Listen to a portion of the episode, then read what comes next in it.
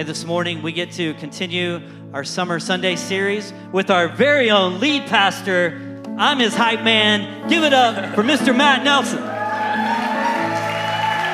you, thank you, thank you. Everybody in life needs a personal hype man, so so grateful for Pastor Jim. Uh, you may have not known this. I took the longest break I have ever taken in the history of City Church from speaking. Uh, last time I spoke was Mother's Day, and some of you didn't even miss me. You didn't even know I didn't speak, uh, which is a testimony to the great teachers and uh, teaching team that we have here at City Church. Um, we had such, you know, 2022 for us was such a year of building this building and fundraising and then moving in, and then we had a first service and a what a grand opening, and then Easter and all these things that by uh, May I was like, man, it's time. You know, the young Pastor Matt would have just kept kept charging. The older, more wise Pastor Matt's like, I'm going to take a break.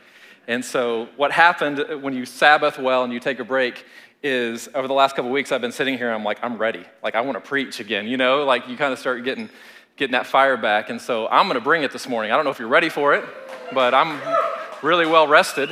Um, we're actually going to have a few more guests throughout the summer. And then the beginning of August, so a couple weeks away, I'm going to launch a brand new series in the book of James. So once a year, we go through a book of the Bible, at least once a year. Uh, we're going to do the book of James together, which should be fun. If you got your Bibles, Ephesians chapter 6, I'm going to dive straight into the text. Paul, towards the end of the book of Ephesians, says this He says, Finally, be strong in the Lord and in his mighty power. Put on the full armor of God so that you can take your stand against the devil's, say this with me, the devil's, the devil's schemes. The devil's schemes. For our struggle is actually not against flesh and blood, but against the rulers, against authorities, against the powers of this dark world, and against the spiritual forces of evil in the heavenly realms. I've shared this with you before. Uh, I grew up with a love for history, world history. I was that kid early on in class whenever, like the history teacher, nobody else cared, but I cared. I was on the front row, I was locked in, I was teacher's pet. I've always loved history. I've loved movies about history, reading history. I was always particularly enamored with World War II history. And how many know there's a million movies that come out every year about World War II? I've seen every one of them honestly, just the horrific events that happened around World War II and just everything, I, I, was always uh, just enamored with the story of it all. You may know this story, but uh, towards the end of World War II, there was something called Operation Bodyguard, and there's been movies made about this. In fact, Netflix came out with a movie called Operation Mincemeat, I think last year or two years ago, that was specifically about this. It was this elaborate scheme that was designed to mislead the German high command, the Nazi army, on where that the Allied forces would land. And so they put together this, I mean, they went all out elaborate scheme to, to make it seem like they were going to land at Calais uh, and not Normandy Beach. How far did they go? They were willing to come up with fake army units and equipment in different places. They fabricated radio traffic and intelligence reports. They used double agents to feed false information to the German forces. They actually uh, had inflatable tanks and trucks and aircraft that simulated a large military presence in different places. Now, we know by the time you get to the, to the Battle of Normandy that uh, it was somewhat effective because the Nazi forces had divided their troops in several places, which allowed the Allied forces ultimately to be victorious. I don't know if you've ever heard this phrase before. You're playing che- checkers while others are playing chess. Everybody heard that phrase? I can't help but think that in the body of Christ, there are many Christians who are playing checkers while the enemy in their life plays chess. And are we living somewhat unaware that there's a strategy and a scheme in our life to destroy us? There is somebody right now scheming, willing to play the long game for your destruction. I, I don't think we think about that often, or we downplay that in our life. Anybody in the room like to play Monopoly? Any Monopoly fans? Yeah, a few of you. In, in first service, like four. And then I said, Who hates Monopoly? And everybody was like, You know, my wife hates it with a passion. She refuses to play, but my kids are enamored with Monopoly right now. Now, we have a rule in my house. It's like, not like a rule, but it's something we live by. Uh, I will teach you how to play a game, but I will not let you win. I don't care if you're six or not. You're going to one day beat me legitimately. My dad was like that. He would destroy me in ping pong. He was so good until I was like 16 and I beat him legitimately. And it was like celebration, right? He was like, It finally happened. I will teach you how to play a game, but I'm not going to let you win a game. And so I have four kids. We play Monopoly, and they're, they're starting to figure it out. But you know, they'll be celebrating. Look how many properties I've had. I'm like, great. They're like, Dad, look at all this cash that I've gotten. Great. Dad, why are you always building hotels? You know, on your properties. Don't worry about it, kids. You'll find out in a minute. you know. Because dad will gladly play, pay $26 every time I land on your St. James Avenue because you're about to pay $1,200 when you land on my hotel on Pennsylvania Avenue. And that's how it's done, right? my older two are starting to figure it out how to win. My younger two still cry every time I destroy them. But one day, they will legitimately beat dad and we'll celebrate. Until then, I will continue to teach them a lesson. They're playing checkers. I'm playing chess, right? The schemes and strategies of the enemy. Paul's talking to the church in Ephesus, this new reality of their life that you are engaged in a cosmic battle. It's bigger than you even are aware. And then he goes even farther and he says, Your struggle is actually not flesh and blood, which, if they, you say that to someone and you're like, Yeah, it is. I know their name. I can see their face. Like some of you right now, you're like, You don't know my boss. It's flesh and blood is my problem. like, she's my problem, right? And he said, No, it's greater than that. Like, there are powers and spiritual forces at work that you're not even aware of. I've always said this if we could pull back the physical and just see the spiritual for a moment, your prayer life would never be the same because you would realize the cosmic battle that's always warring for you, for those around you, and you would pray like there's no tomorrow. Paul uses this military imagery to try to help the Ephesians understand the situations, and he says schemes. In the Greek, it's actually where we get the word methods. Craftiness, cunning strategies employed to deceive someone, manipulating, persuading, tactics, secret agendas. This is what the enemy does in our lives. See, the Satan doesn't show up in a red suit and a pitchfork, does he? Nope, he doesn't.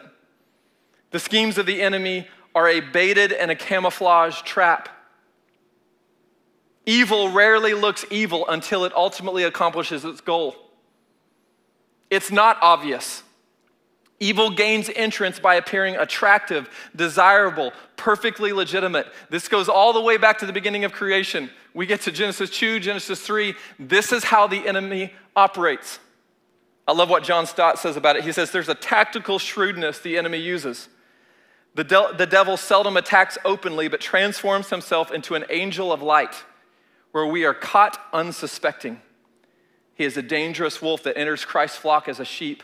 Sometimes he roars like a lion, but prefers to be more subtle, like a serpent. Always strategizing, always scheming, even willing to play the long game for your destruction, for my destruction. One of the greatest books C.S. Lewis ever wrote, Screwtape Letters, is an inside, behind the scenes look of, of devils and demons in training trying to bring down the destruction of who they call the patient which is like how the enemy works in our lives. And one of the things I found so amazing in this book that C.S. Lewis highlights is he says, as long as the devil or Satan is predominantly a comic figure in our imagination, we'll never take him seriously. As long as we relegate Satan to just kind of this red suited, pitchforked character, we won't ever take serious that we have an enemy that's trying to destroy us. In fact, you know what I find out as a pastor for the last 17 years? Most people get mad at God, but very few people get mad at Satan. Satan is the author of lies. You know what God wants for you? Uninterrupted fellowship with you, which He created you for, and He'll redeem you one day for. It's the enemy who's destroyed that. It's the enemy who's brought illness and destruction and all of the things that you hate. And it's God that will restore. Sometimes we get mad at the wrong person. 1 Peter chapter 5 verse 8 says, "Be alert and of sober mind. Your enemy the devil prowls around like a roaring lion looking for someone to devour. Resist him standing firm in the faith because you know that the family of believers throughout the world is undergoing the same kind of sufferings." First Peter is writing to a group of people who are going through intense suffering, intense difficulty. And it's this imagery of, uh, of a lion pacing back and forth back and forth, back and forth, like looking for an opportunity, looking for an opening, just waiting. This is what I say when I say the enemy is willing to play the long game. The enemy is willing to wait for an open door in your life. You crack open the door and leave it, and the enemy says, That's what I'm going to exploit. That's what I'll take advantage of. Waiting for us to drop our guard, waiting for us to become unaware of our surroundings. When, when I think of a message like this, my mind goes to the Old Testament, to the, the life of David. I've always been enamored with the life of David. Always my favorite story growing up, where I wrote my book about the life of David. In 2 Samuel chapter 11, David had been continuously fighting. I mean, he was at war against Saul, and then it was the Jebusites, and then it was the Philistines, and then it was the Ammonites, and he's just constantly, there's always a next battle. There's always someone that needs to be conquered. And in my mind, I always think of this passage in 2 Samuel 11 1. It says this In the spring, at the time when kings go off to war, David sent Joab out with the king's army and the king's men and the whole Israelite army. They destroyed the Ammonites and besieged Rabbah, but David remained in Jerusalem. One evening, David got up from his bed and walked around the roof of his palace. From the roof, he saw a woman bathing. The woman was very beautiful, and David sent someone to find out about her. David is tired of fighting, and kind of rightfully so. I mean, you can only fight so long, right? And David's like, Joab, you can take care of this. I'm going to send you, I need a break. And he takes off his armor. In fact, I'm just going to go for a walk. This great, this great man of God, this mighty warrior who had been defeating all of the armies in front of him, is unsuspecting in that moment. And how many know the strategies of the enemy are often subtle and they come in through the back door? And David lets down his guard and he takes off his armor. And what David does next with Bathsheba, let me tell you, if he could stop in his story and rewind and go back and say the destruction he caused himself, his family, and his people because of what he would do next, he would have never done it. I would have never dropped my guard. I would have never taken off my armor when kings go off to war, I wouldn't have stayed behind. Now, this is not saying don't rest and don't take a break. What this is saying is David let down his guard. It was in a moment where he wasn't, he didn't think he had to fight the battle anymore. And this is why I say the enemy's strategic. It's on the prowl, subtle, willing to play the long game. Let me just tell you, in my perspective, some of the long game the enemy is willing to play, some of the subtle things in your life and my life that lead to the greatest destruction. You know what I've realized that is within the church? Offense. Man, we are offended people. We get offended really easily. Then we don't know how to deal with our offense, so we sit with it. We don't know how, to, now know how to have difficult conversations within the church. And guess what? The enemy is having a, a field day with us because Christians aren't willing to have hard conversations. Come on now, shout me now when I'm preaching good. It's the truth. We jump from relationship to relationship, church to church, place to place, because when we get offended or something difficult happens, we don't want to have that conversation with you. Because offense, when you don't do anything with it, grows into bitterness and resentment. It will grow into places you never believed possible. And can I tell you, if you stick around anywhere long enough in relationships, you're gonna be offended? If you're new to City Church and you're still in this honeymoon period where we're perfect, we will somehow let you down. Right? Because I'm human and you're human. And even though we're pointed towards Jesus, we still are sinful and fallen, right? We have to deal with offense. Here's what the enemy does I'm gonna make you offended. I'm gonna turn you inward, where now that there's so much conflict within the body of Christ, you can't be missional to reach a world that's hurting. You're gonna spend all your time and energy just fighting among each other. And that's how the enemy has made the church absolutely ineffective at reaching the world bitterness, offense.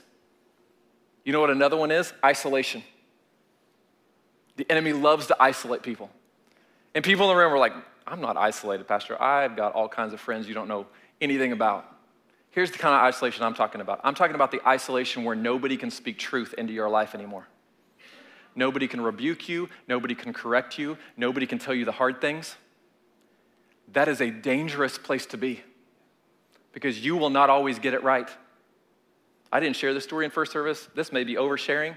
We had a situation come up recently that I had to deal with. And our elders, who I love, who are in place, not only did they handle it the right way, but they gave me feedback that I didn't see in the moment. Right? I'm not, I'm not immune to this. That's why I have oversight in my life. I have people who are in the place who I know love me, who will speak truth. Right? You need to be rebuked sometimes. There's people that I love enough. You are about to drive your car off a cliff. You're about to make the worst decision of your life, and it's going to destroy your family, your marriage, and everything. If I love you, if I'm going to watch you do this, no, I'm going to step in because of my love for you. When you are isolated, you figured it out. You know which way is best and, and good for you. Your pride has been built up to a place. Now you're no longer willing to receive. And the enemy can have his way. What's another subtle tactic of the enemy? Compromise. Small little doors that we leave open, it, it, it, says, it says seem like much, right? It's a small little door, and the enemy's prowling back and forth, just waiting just waiting for that opportunity. I'm going to let this slide a little bit more. I'm, I'm going to go here where I otherwise wouldn't. You hit a rough patch in your marriage. How many know everybody hits rough patches in their marriage? Where things are just not always clicking. You feel emotionally, maybe even sexually distant from each other. There's conversations that need to be had, but there's this coworker that you have at work that seems to be enamored with you. How many know it, it really is nice when somebody's enamored with you? And so now all of a sudden you're opening yourself emotionally to somebody who's not your spouse because you feel like you deserve it because you're not getting what you should be getting from your spouse. Are you with me? This is everyday life. And now all of a sudden you're trying to find ways to be around that person and have conversations with that person. And you're letting out a little bit more than you normally would or you should. And even one day you begin to bring up your marriage struggles because they seem like they care and they're interested. Nobody sets out in their life to destroy their marriage and their family. What they do is just open the door. And compromise, when you give an inch, will take what? A mile. And that's what the enemy does. And compromise is sneaky.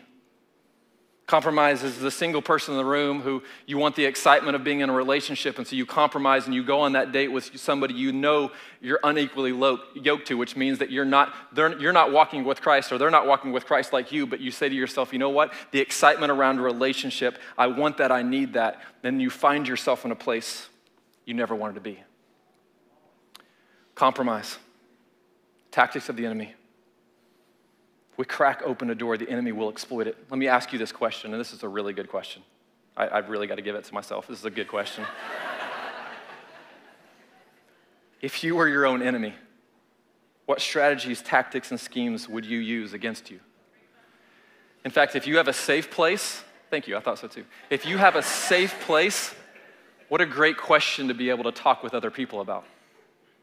I have a safe place where I could actually be honest about this conversation. It's not with you but it's with somebody else. Are you self aware enough to know the, the potential hole in your armor? It, are, you, are you aware enough to know? Let me, let me give you a safe one for me. We could have a great Sunday where the Holy Spirit moves in incredible ways and God moves, and people are like, Pastor, man, God just really did something phenomenal, but there's always one person that has something wrong. And it's hard for me not to attach myself to that thought or comment. And I'll leave, and I know that it's not right. I know that it's like, man, God did amazing things, but I'm attaching myself to that comment, and I'll spend the rest of Sunday afternoon thinking about that instead of the amazing work of God in my life or this church. I know the enemy uses that in my life. What would the enemy use in your life? Are, are you self aware enough to be able to identify it? And not, if you're not, ask the Holy Spirit to show you, to show you where are the cracks, where are the doors that have been left open. See, part of walking in freedom is using both wisdom and discernment. I don't know if you know a lot about discernment, but I would even go as far to say that the evangelical church in America is currently in a crisis of discernment. Why we're facing a crisis of discernment is we have too many outside voices that are influencing what we believe. There are so many people that no longer are gospel centered, no longer scripture is the, is the first and foremost, but we're preaching politics, we're preaching opinions, and we are in a crisis of discernment. Discernment is this discernment is the ability to distinguish and understand between right and wrong, truth and falsehood, and good and evil. It involves perceiving and comprehending spiritual truth, making sound judgments, and making, a choice, and making choices that align with God's will. There's a lot of people that claim to have discernment, But then they say something, and I just kind of want to stop for a minute and be like, just that sounds and looks nothing like Jesus. If it sound, doesn't sound like Jesus, it doesn't look like Jesus, guess what? It may not be Jesus. But we've been influenced by these echo chambers that we live in, or this one guy's podcast that I just love to listen to, or this over information or misinformation, or we've been influenced by the political party that we follow. And so we, we lose our discernment when we get attached to one voice.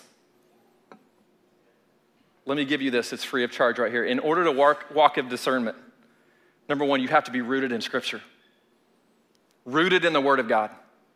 I, I don't find too many people that are daily rooted in the Word of God that get way off course. I just don't.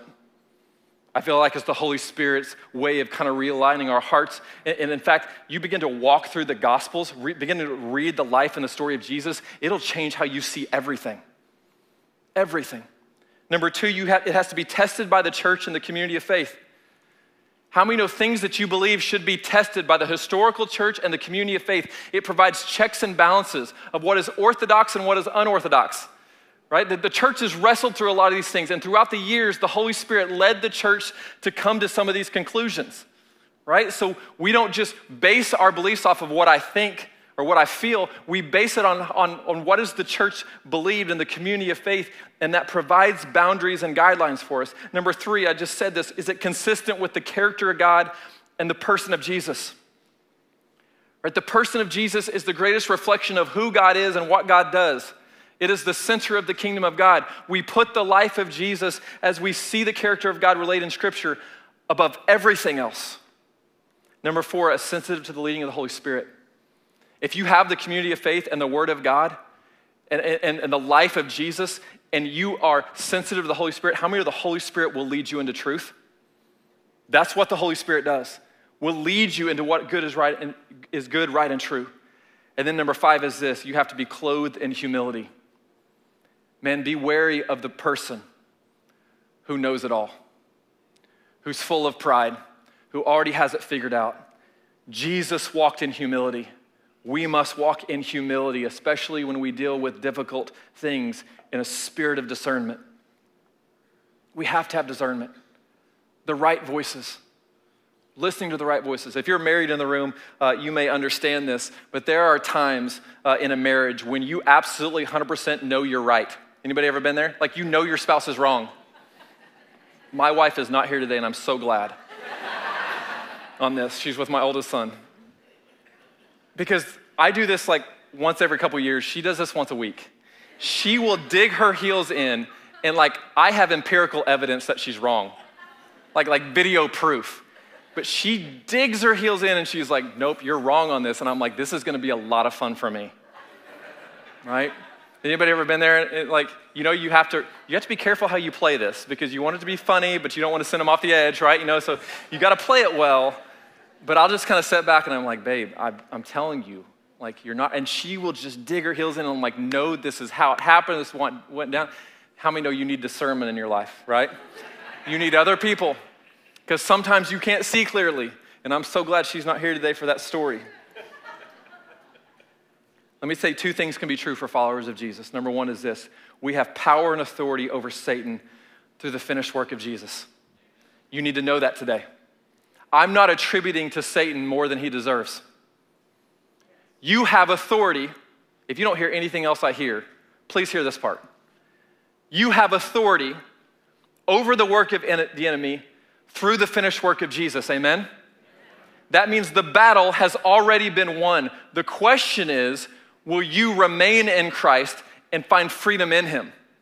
The question is not will God defeat Satan? That has happened and will happen. Amen? The question is will we find victory and freedom in Jesus, in the work of Jesus? There's a lot of times that people, the followers of Jesus, you are not exercising the authority that you have through the work of Jesus, through the name of Jesus. His destiny, the enemy, has already been determined. Will you walk in the victory God's given you? That can be true, and also this can be true. Number two, we must use wisdom and discernment to continually be aware of the tactics and strategies of the enemy in our lives. Amen? We have to live aware. We cannot live with our head in the sand, acting like it doesn't exist, acting like that, like that you don't have a real active enemy moving towards your destruction. Let's go back to the church in Ephesus real quick. Ephesus was renowned for the practice of the magical arts. There was witchcraft everywhere. It was, there was a lot of spiritual mysticism that was happening. And so Paul starts the book of Ephesus. Let, let's get this straight from the very beginning. He says, Christ is enthroned at the right hand of the Heavenly Father, and everything is under his control. Now, for a city that has all this magic arts and mysticism, why would Paul start there? Because he wants his followers to know that look around at all of the spiritual things happening, everything will submit themselves to Jesus. Everybody will bow. There's nothing outside God's control and power. And Paul wants to get that straight from the start. But then let's read the rest here Ephesians 6, verse 13. Paul says, Therefore, take up the whole armor of God, that you may be able to withstand in the evil day, and having done all, to stand firm. Stand therefore, having fastened on the belt of truth, and having put on the breastplate of righteousness, and as shoes uh, for your feet, having put on the readiness given by the gospel of peace. In all circumstances, take up the shield of faith with which you can extinguish all the flaming darts of the evil one. And take the helmet of salvation and the sword of the Spirit, which is the word of God, praying at all times in the Spirit with all prayer and supplication. To that end, keep alert with all perseverance, making supplication for all the saints and also for me that words may be given to me in, op- in opening my mouth boldly to proclaim the mystery of the gospel, for which I'm an ambassador in chains, that I may declare it boldly as I ought to speak. Some of you in the church, if you've grown up and this passage is really familiar because you went to Sunday school and you put these on a flannel graph and you colored in the sheet, these have become like white noise to you and almost like a little bit kitty to you. Anybody else think of that when they think about this growing up? And we miss the power behind what Paul's saying. He's using military imagery to show you, as a follower of Jesus, how do you stand against the tactics and schemes and the evil powers of the evil one. Three commands Paul gives us, and I'm going to end with these three things this morning. Number one, Paul says, Be strong in the Lord. Why do you need to be strong in the Lord? Because you can't win the battle in your own power. You are helpless in and of yourself. You can't manage your sin or manage your way out of this. You need to walk in the finished work of Jesus on the cross. Amen? Number two, Paul says, put on the full armor of God. If you're going to make it against the evil one, you have to put on the full armor of God, and you have to do this continually. The armor of God is both defensive and it's offensive. There are things that you're given that, that help you withstand the attacks, and there's things that you're given that help you attack and move forward. Paul says you're going to put truth as a belt around yourself because how many know you cannot walk in freedom if you don't know truth from untruth? You will be bound in deception and lies. And let me tell you, the enemy has no power over you. All he has is lies. But he's effective at using a lies and deception. So you have to arm yourself with truth. He said, You're going to put on this breastplate or this chest plate of righteousness. Righteousness is your right standing with God because of who you are in Christ, because you're a son and daughter. You can know that, but you have to walk in it. You have to walk knowing in that you are made right through God. And there is a, there's a power and there's a boldness that comes knowing that I am made right with God through the work of Jesus. He goes on, he says, Your shoes are going to be readied with the gospel of peace. Everywhere you go, the kingdom of God's going to go. Peace is going to go. You're going to be ready to share the good news that has rescued you and saved you and redeemed you. Here's a really good one that I think we miss. He said, You have a shield of faith. You know why? Because you're going to have flaming arrows coming your way. It's not if, it's when. You know what I think a lot of the flaming arrows are? They're designed to make you doubt the goodness and the sovereignty of God. Man of God, if you were in control, why, how could that have ever happened? And you know why you have the shield of faith? Because I'm anticipating that arrow from the evil one. And I will stand in the goodness and the sovereignty of God no matter what happens to me. Do I want to be Job in the Bible? No. But if I have to go through hell and back, I know God is good. Let me tell you, that, that never becomes easy. Last weekend, Pastor Matt sitting in a room in St. Francis Hospital with a young man in our church, 20 something years old, who just realized that his brain cancer is no longer operable. And he says, Will the family leave? I just want to talk to Pastor Matt. I've got all the degrees, I've preached the messages, but in that moment, I have to trust that God is good, even though this sucks. I have to believe that God is sovereign and in control, even though this isn't fair. And that's a moment where if you don't have your shield of faith up, let me tell you, I don't care how strong you are, the enemy will pierce you with a dart saying, if God was good, you would never have to go through that. If God could take that away, why would he not take that away? And your shield of faith in that moment is like, God, I don't care what I've seen or what I will experience. I trust in your goodness because I know your heart. I've experienced your love. And I will hold fast to you no matter what comes my way. Paul says you're going to put on the helmet of salvation. We sometimes miss this in the church because we, say, we think salvation is when we pray a prayer and then we're saved and we don't have to worry about it anymore. Salvation is actually, actually eschatological, it's future. It's one day we will be redeemed if we hold on to Christ and don't let go. Amen? So he's saying, You're going to hold on, church in Ephesus. You're going to hold on because your salvation is coming. And let me tell you, this momentary life is not worth giving up what you will experience for eternity. Amen? So you fix your eyes on the future. You fix your eyes on heaven, and you do not let go because your salvation is coming. He said, You have the sword of the Spirit. Man, this is offensive. You have the sword, which is both the Spirit and the Word of God. And let me tell you, when you have the Word of God and you have the Holy Spirit, it is a powerful duo to overcome the things of this world. If you don't have scripture memorized, let me tell you, get scripture memorized. Do you know what you struggle with? Do you know where you're susceptible? When I preached my last message, the last time I preached was Mother's Day. Anybody here for that? I cried through my whole message, talked about anxiety, thorn in the flesh. It was probably the worst thing you've ever heard. But somehow I got through it. These times in my life where I feel like kind of anxiety rising up within my soul, let me tell you, 1 John 4:18 is what I quote. There is no fear in what? Love. Because perfect love casts out all fear. And I've got most of 1 John 4 memorized because God is love. And I remind myself that fear and love cannot coexist. And God's love for me is so perfect that if I trust in His perfect love, fear will have no choice but to leave. Amen? The power of God's word in our life and the Spirit of God that He's deposited into us is powerful. It's powerful at work. Three commands be strong in the Lord, put on the full armor of God. Number three, stand firm. Stand is used four times in this section by Paul. If you're reading scripture and you see a word being repeated, you need to hone in on that word. Repetition shows you this is important. And Paul to this church that is being battered and battered by the things of this world, he says, sometimes you just got to stand firm. And you place your feet in the ground and you put on your armor of God and you withstand the attacks of the enemy. And here's what I've learned in, in my life many times the attacks of the enemy are seasonal. I'll go through in, intense seasons of attacks, but if I will stand my ground, guess what? There will be a season where I feel like I'm that I'm, in the, I'm kind of in the clear. It doesn't mean you let down your guard, it means that you stand firm in the moment and you trust that God will see you through. Satan in your life is looking for a foothold. What is the foothold? It's an opportunity. An opportunity, an opening. Sometimes footholds become strongholds.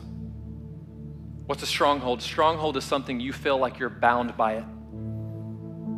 You feel powerless. It may be an addiction, it may be a way of thinking. You're bound by an untruth that you've believed about yourself or about God. How many know all of us struggle with that, me included? And those untruths will become like, they, they will wrap around you like vines and they will just keep you locked up. Here's what the enemy does, though, with strongholds he doubles down on the lie that he gives us. And he says, Not only can you not overcome this, but you can do it alone. Strongholds often, in my estimation, can only be overcome in the body of Christ with others' help.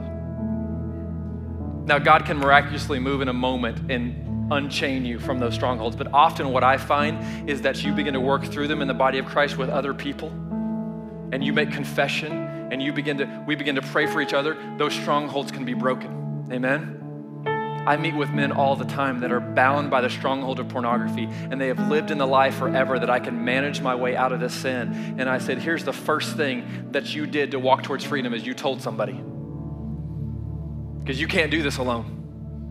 Because I'm going to meet with you next week and I'm going to ask how you're doing. And we're going to work on this together and we're going to find the boundaries you need in your life and we're going to work on the soul and the spirit and we're going to do the things that we need to do for you to walk in freedom. But you've been doing this alone. You've tried to for a long time and you can't do it. There's footholds, there's strongholds. There are times where there are areas of oppression or even possession in our lives. If you've ever been around demonic possession, anybody ever been there before? You've seen that manifest in your life? Man, I'll tell you, you will pray like there's no tomorrow.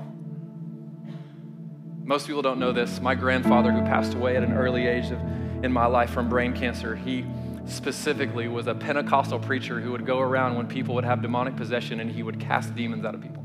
And the stories that I grew up hearing my grandma hear of what she saw and witnessed and what my grandpa would do. I mean, as a young kid, I would be like, Are you kidding me? I'm never sinning ever again, right? There was a healthy fear of God and sometimes an unhealthy fear of God. But sometimes it moves into oppression or possession. And I think being self aware and honest. Your enemy right now is scheming and strategizing for your destruction, planting seeds of destruction, willing to play the long game. It always starts small. Right now, the enemy is scheming. How do I keep City Church from becoming a gospel centered, spirit empowered, mission driven agent of transformation in Tulsa in the world? Could I get this church to kind of, kind of just veer off center. Maybe we no longer make Jesus the center of everything, and maybe we get a little overly political around here and lose our way. Maybe we just stop having hard conversations because nobody likes those anyway. We don't deal with the offense. We stop going to our brothers and sisters who are caught in sin. Right? And all of this just turns inward on ourselves. This is what the enemy wants to do to the church? How do I keep the pastors and the staff and the leaders from being effective at fulfilling their calling and purpose?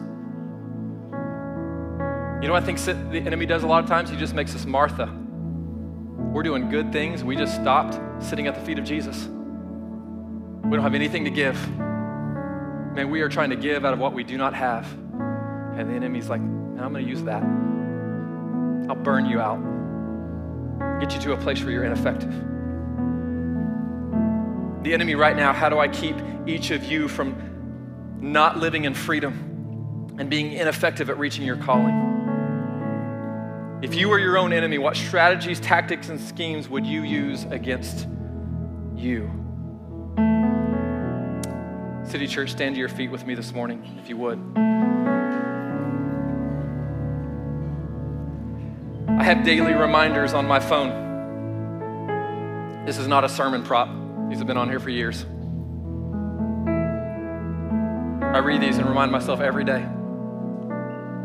Number one says this I am perfectly loved by my Heavenly Father every day. Perfectly loved. It says, rest in Him, trust Him, abide in Him.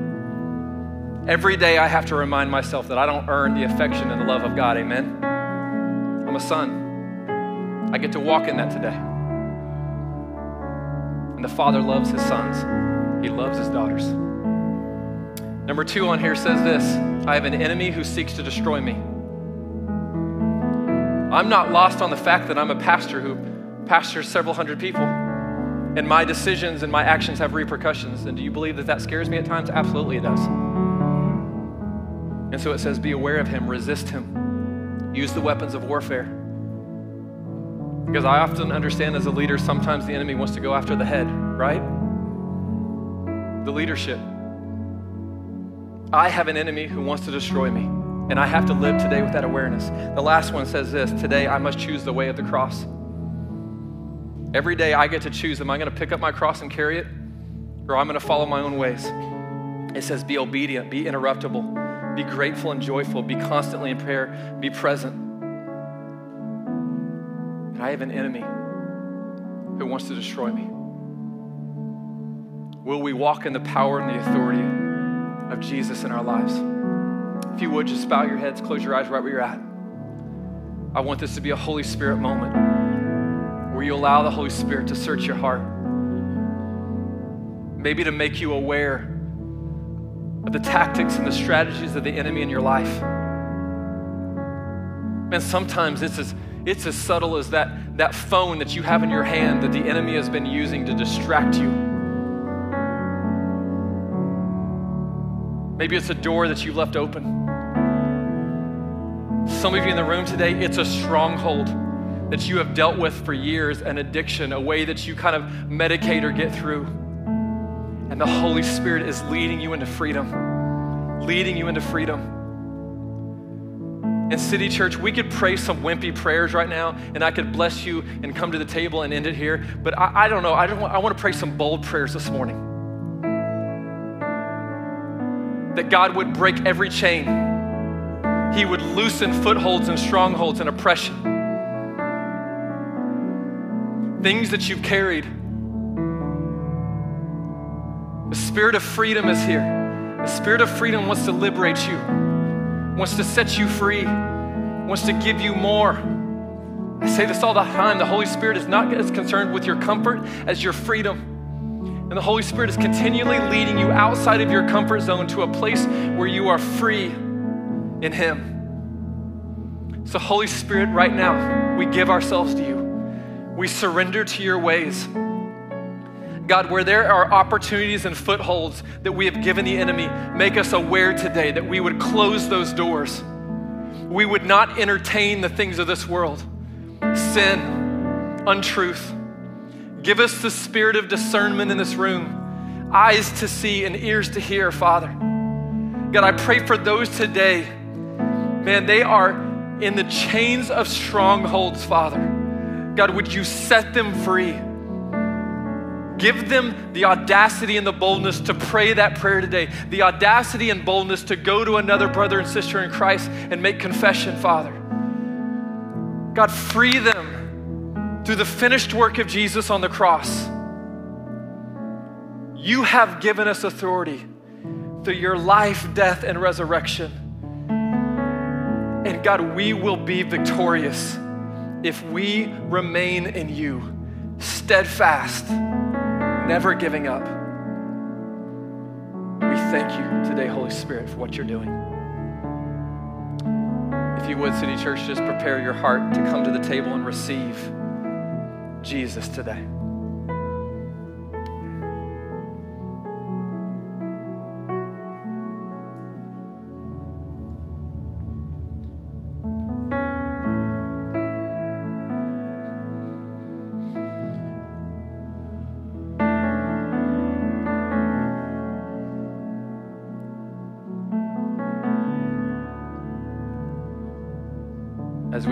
Hearts this morning, our table liturgy is going to be on the screen. Let's say this as we just prepare ourselves to receive.